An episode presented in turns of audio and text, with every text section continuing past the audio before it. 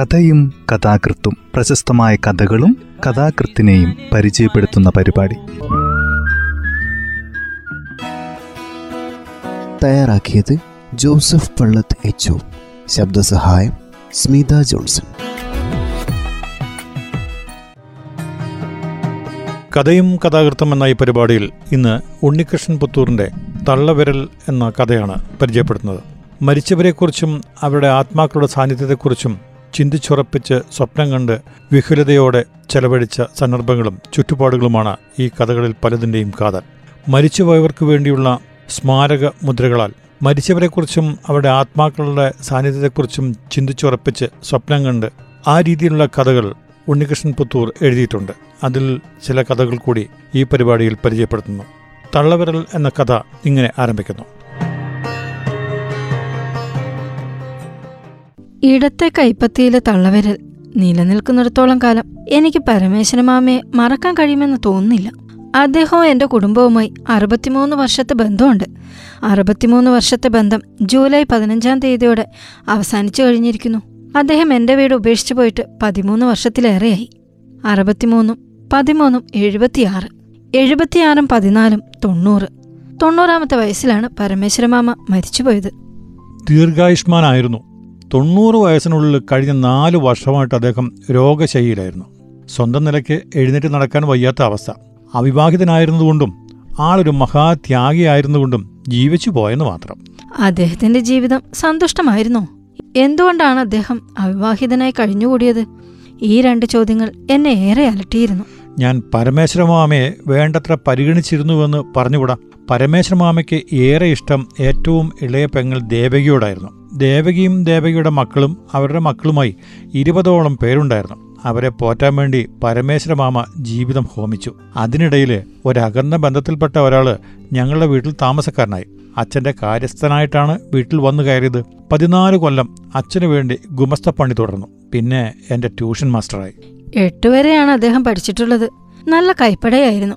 മലയാളത്തിൽ വടിവത്ത ലിപിയിൽ തെറ്റുകൂടാതെ എഴുതാനും വായിക്കാനും അറിയാവുന്ന പരമേശ്വരമാമയാണ് എന്റെ അച്ഛനു വേണ്ടി കൂലി എഴുത്ത് നടത്തിയിരുന്നത്. അച്ഛൻ നാട്ടുപ്രമാണിയും വ്യവഹാരിയുമായിരുന്നു. ധാരാളം കക്ഷികൾ വീട്ടു ദിവസേന എന്നവണ്ണം ചേക്കേറിയ ഒരു കാലഘട്ടമുണ്ടായിരുന്നു. വക്കീലല്ലെങ്കിലും വക്കീലിന്റെ പണി ചെയ്തിരുന്ന ദേവസ്വം വ്യവഹാര കാര്യസ്ഥൻ. ധാരാളം കക്ഷികളെ കൊണ്ട് വീടിന്റെ നടപ്പുരം നിറഞ്ഞിരുന്നത് ഇപ്പോഴും ഓർമ്മയുണ്ട്. അച്ഛൻ ഏറ്റെടുക്കുന്ന ഈ സ്വകാര്യ കേസുകൾ കൈകാര്യം ചെയ്തിരുന്നത് പരമേശ്വരമാമയായിരുന്നു. എഴുത്തുകുത്തുകൾ തയ്യാറാക്കുന്നത് പരമേശ്വരമാമയും കേസ് വാദിക്കുന്നത് അച്ഛനുമായിരുന്നു. പരമേശ്വര മാമയ്ക്ക് അത്യാവശ്യം ജീവിക്കാനുള്ള കാശ് കിട്ടിയിരുന്നു. അതുകൊണ്ട് അദ്ദേഹം അച്ഛൻ പറയുന്നത് പോലെ അനുസരിച്ച് പ്രവർത്തിക്കാൻ തുടങ്ങി. വിധേയനായ പരമേശ്വര മാമ ഞങ്ങളുടെ കുടുംബത്തിലെ ഒരംഗമായി തീർന്നു. വീട്ടിൽ നിന്നും വേർതിരിച്ചു നിർത്താൻ കഴിയാത്ത ഒരു അനിഷേധ്യ ഘടകമായി അദ്ദേഹം കണക്കാക്കപ്പെട്ടു. അച്ഛൻ മരിക്കുന്നതിന് മുമ്പായി പരമേശ്വരമാമ ഗുരുവായൂരും ദേവസ്വത്തിൽ ജോലിക്ക് കയറി. പിരിവുകാരന്റെ അസിസ്റ്റന്റ് തസ്തിക കോൽക്കാരന്റേത്. കാലക്രമേണ അദ്ദേഹം ഗുരുവായൂർ ദേവസ്വം കാര്യസ്ഥനായി ഉയർത്തപ്പെട്ടു. അതിന്റെ പിന്നെ പ്രവർത്തിച്ച ശക്തി കേന്ദ്രം അച്ഛനായിരുന്നു. അച്ഛന് നല്ല പിടിപാടുണ്ടായിരുന്ന കാലം. അച്ഛന്റെ മരണത്തോടെ പരമേശ്വരമാമയുടെ പിടിവിട്ടു അദ്ദേഹം ഇളയ പെങ്ങളുടെ വീട്ടിൽ സ്ഥിരതാമസമായി. പതിനാലാമത്തെ വയസ്സിൽ വന്നു കയറിയ പരമേശ്വരൻ നായർ വൃദ്ധനായതിനു ശേഷമാണ് ഞങ്ങളുടെ വീട്ടിൽ നിന്നും പിരിഞ്ഞുപോയത് പരമേശ്വരമാമയുടെ വേർപാട് എന്നെ വളരെയേറെ ദുഃഖിപ്പിച്ചു. തൊണ്ണൂറ് വയസ്സായ ഒരാളുടെ മരണം ഓർക്കപ്പുറത്തായിരുന്നു എന്ന് പറഞ്ഞുകൂടാ. അകാല മരണവുമല്ല ദീർഘായുഷ്മാനായിരുന്നു. എന്നിട്ടും ആ വേർപാട് എന്നെ ദുഃഖാകുലനാക്കി. പരമേശ്വരമാമ എന്റെ കുടുംബത്തിന് ചെയ്ത സേവനങ്ങൾ എണ്ണി എണ്ണി പറയാൻ മാത്രമുണ്ട്. വ്യവഹാര കാര്യങ്ങളിൽ സദാ വ്യാപൃതനായിരുന്ന അച്ഛനും സാഹിത്യരോഗം പിടിപെട്ട് തലയ്ക്ക് വെളിവില്ലാതായ മകനും നയിച്ചിരുന്ന കുടുംബത്തിന്റെ നിത്യവിഹാരങ്ങളിൽ വളരെയേറെ ശ്രദ്ധിച്ചിരുന്ന ഒരാളായിരുന്നു പരമേശ്വരമാമ വരവറിയാതെ ചെലവ് ചെയ്തിരുന്ന കുടുംബത്തെ ഋണബാധയിൽ നിന്നും രക്ഷിച്ചതിൽ വലിയൊരു പങ്ക് പരമേശ്വരമാമയ്ക്കുണ്ടായിരുന്നു എല്ലാറ്റിനും ചിട്ടയായി കണക്കെഴുതി സൂക്ഷിച്ചു. വരവും ചെലവും തമ്മിൽ പൊരുത്തപ്പെടുത്താനുള്ള ആസൂത്രണങ്ങൾ കണ്ടെത്തി. അമ്മയ്ക്ക് കിട്ടാനുള്ള പാട്ടം മിച്ചവരവിന്റെ കണക്കും. തെങ്ങ് കയറ്റിച്ചുണ്ടാക്കുന്ന നാളികേരത്തിന്റെ വിലയും മൊത്തം കൊലത്തിൽ ലഭിക്കുന്ന അറ്റാദായവും കണക്കാക്കി. കണക്കിൽ കൃത്രിമം കാണിക്കുകയോ കാശ് വെട്ടിക്കുകയോ ചെയ്യാത്ത പരമേശ്വര മാമയെ എല്ലാവർക്കും വിശ്വാസമായിരുന്നു. കള്ളക്കണക്ക് എഴുതാൻ അറിയാത്ത പരമേശ്വരൻ നായർ എന്നാണ് അച്ഛൻ വിശേഷിപ്പിക്കാറ്. അച്ഛനും അമ്മയും മരിച്ചപ്പോഴും അടിയന്തരം നടത്തി തന്നത് പരമേശ്വരമാമയായിരുന്നു എന്നാൽ എന്നെന്ന് ഓർമ്മിക്കപ്പെടാവുന്ന ഒരു സംഭവം എന്റെ ഇടത്തെ കൈയിലെ തള്ളവിരൽ വെട്ടേറ്റ് മുറിഞ്ഞു വീഴാൻ നിന്ന സന്ദർഭത്തിൽ എന്നെ ചുമലിൽ ആശുപത്രിയിലേക്ക് എടുത്തുകൊണ്ടുപോയത് പരമേശ്വരമാമയായിരുന്നു മുറിച്ചു കളയേണ്ട എന്റെ തള്ളവിരൽ കൂട്ടി യോജിപ്പിച്ച് തുന്നിക്കെട്ടി പഴയ പടിയിലാക്കാൻ സഹായിച്ചത് പരമേശ്വരമാമ ഏക ഒരുത്തനായിരുന്നു. ഇന്നും എന്റെ ഇടത്തെ കൈപ്പത്തിയിലെ തള്ളവിരൽ ചത്ത നീർക്കോലിയുടെ മുഖം പോലെയാണ്. തള്ളവിരൽ വെട്ടേറ്റ അനുഭവം സ്മൃതിപഥത്തിൽ നിന്നും മാഞ്ഞു പോകുന്നില്ല ഞാനന്ന് ചാവക്കാട് ബോർഡ് ഹൈസ്കൂളിൽ തേർഡ് ഫോർത്തിൽ പഠിക്കുകയാണ്. സ്കൂൾ വിട്ടു വരുന്ന സമയത്താണ് ഏറെ വിശപ്പ് അന്ന് വിശേഷിച്ച് തിന്നാൻ ഒന്നും ഉണ്ടായിരുന്നില്ല. പാതിയൻ പുറത്ത് തപ്പി നോക്കി. അടച്ചു വെച്ച തകര ടിന്നുകളും അലുമിനിയ കലങ്ങളും കാലിയായിരുന്നു. ഒരച്ച് ശർക്കര പോലും എടുത്ത് വായിലിടാൻ ഉണ്ടായിരുന്നില്ല. അരിയും ഉണ്ടായിരുന്നില്ല. ഉണ്ടായിരുന്നെങ്കിൽ വറുക്കാമായിരുന്നു. അരി വറുത്തതും ശർക്കര അച്ചും കൂടി കൂട്ടിക്കടിക്കാൻ നല്ല രസമാണ്. എന്നാൽ അന്നത്തെ ദിവസം വീട്ടിലൊന്നും ഉണ്ടായിരുന്നില്ല.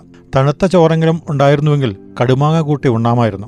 വറുത്ത വെളിച്ചെണ്ണ ഒഴിച്ച ചുവന്ന കടുമാങ്ങയും കുത്തിരിച്ചോറും പലപ്പോഴും വൈകുന്നേരം സ്കൂൾ വിട്ടു വരുമ്പോൾ എന്നെ കാത്തിരിക്കാറുള്ള ഏറ്റവും വലിയ വിഭവമായിരുന്നു. ചോറും കടുമാങ്ങ വെള്ളവും.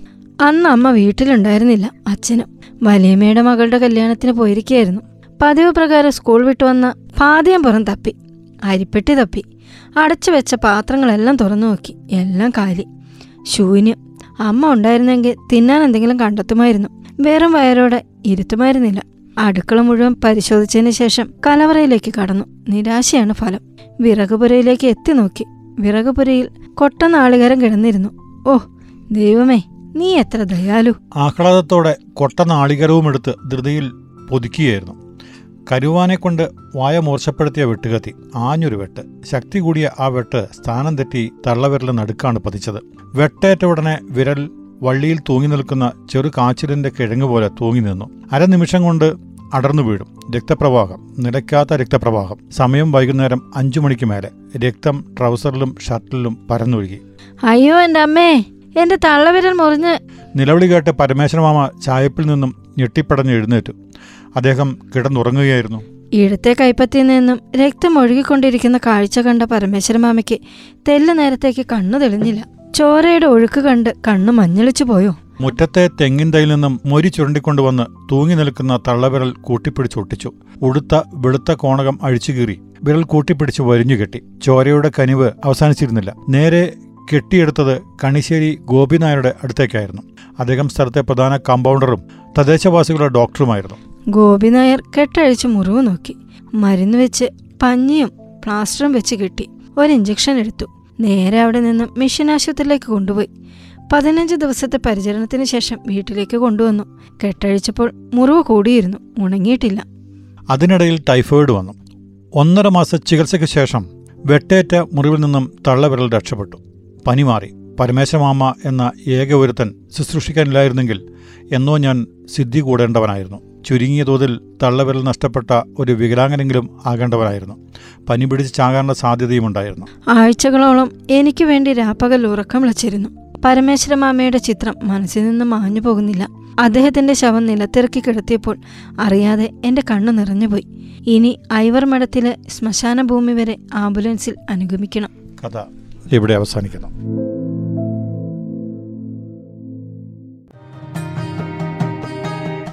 ഉണ്ണികൃഷ്ണൻ പുത്തൂർ ആയിരത്തി തൊള്ളായിരത്തി മുപ്പത്തി മൂന്ന് ജൂലൈ പതിനഞ്ചിന് എങ്ങണ്ടിയൂരിൽ ജനിച്ചു. പത്രപ്രവർത്തകൻ ഗുരുവായൂർ ദേവസ്വം ലൈബ്രറി എസ്റ്റാബ്ലിഷ്മെന്റ് വകുപ്പ് മേധാവി S P C S president Kerala Sahitya Akademi നിർവാഹക സമിതി അംഗം സംഗീത നാടക അക്കാദമി അംഗം എന്ന നിലകളിൽ പ്രവർത്തിച്ചു.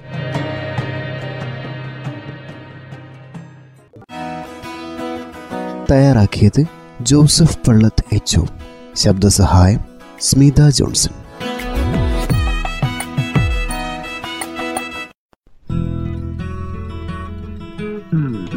കഥയും കഥാകൃത്തും പ്രശസ്തമായ കഥകളും കഥാകൃത്തിനെയും പരിചയപ്പെടുത്തുന്ന പരിപാടി.